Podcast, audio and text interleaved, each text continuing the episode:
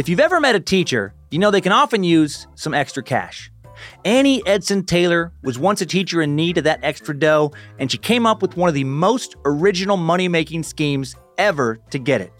In nineteen oh one, Annie went on a mission for fame and fortune by plummeting down Niagara Falls in a barrel.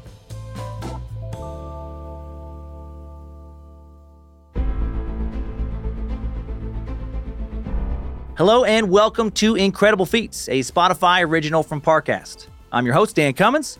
You can find episodes of Incredible Feats and all other Parcast shows for free on Spotify or wherever you listen to podcasts.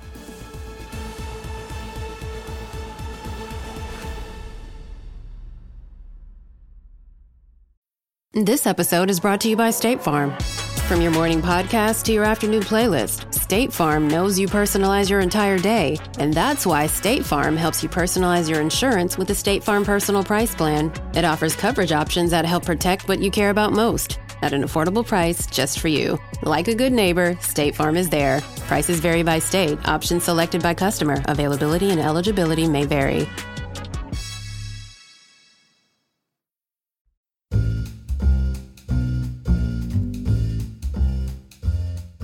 Let me introduce you to Annie Edson Taylor. She led quite a life. Widowed before she turned twenty-one, she went on to survive house fires, earthquakes, even a stagecoach robbery.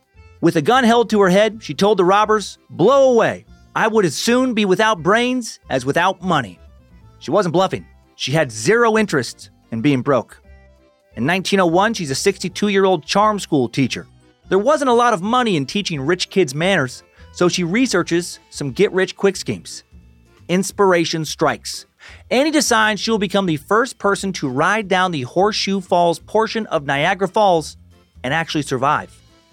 She thinks the key to living through the almost one hundred seventy-foot drop straight down is to ride inside a barrel instead of a boat.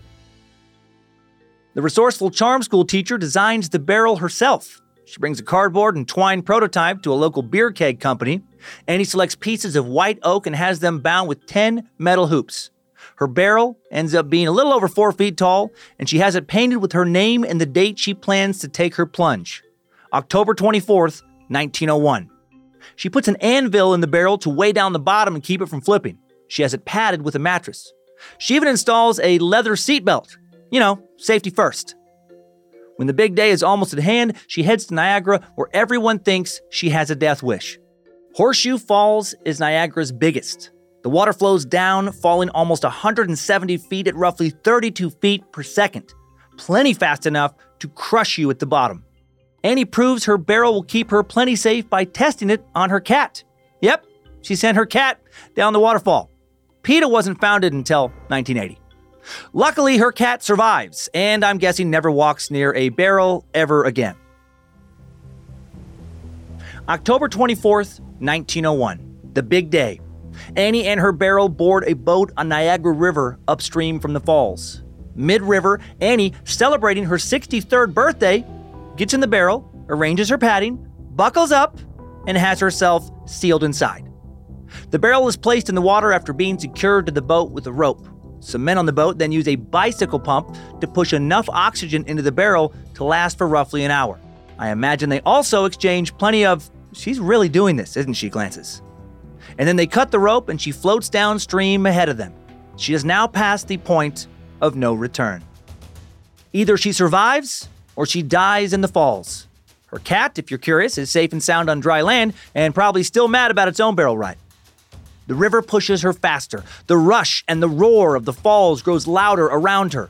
Louder still, splashing chaos until a brief moment of peace over the precipice, floating in midair.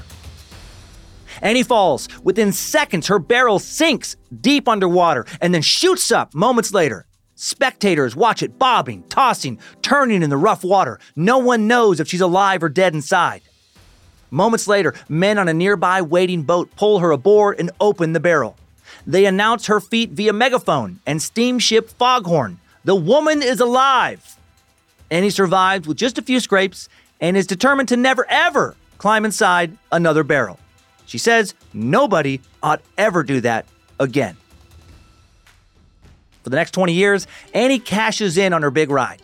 She sells pictures, writes a memoir, acts in a silent film about her adventure, even does psychic readings around Niagara Falls as a celebrity clairvoyant. To this day, Annie remains the first, oldest, and only solo Niagara Falls barrel rider. And I'm pretty sure, I hope, that her cat remains the only feline Niagara Falls barrel rider.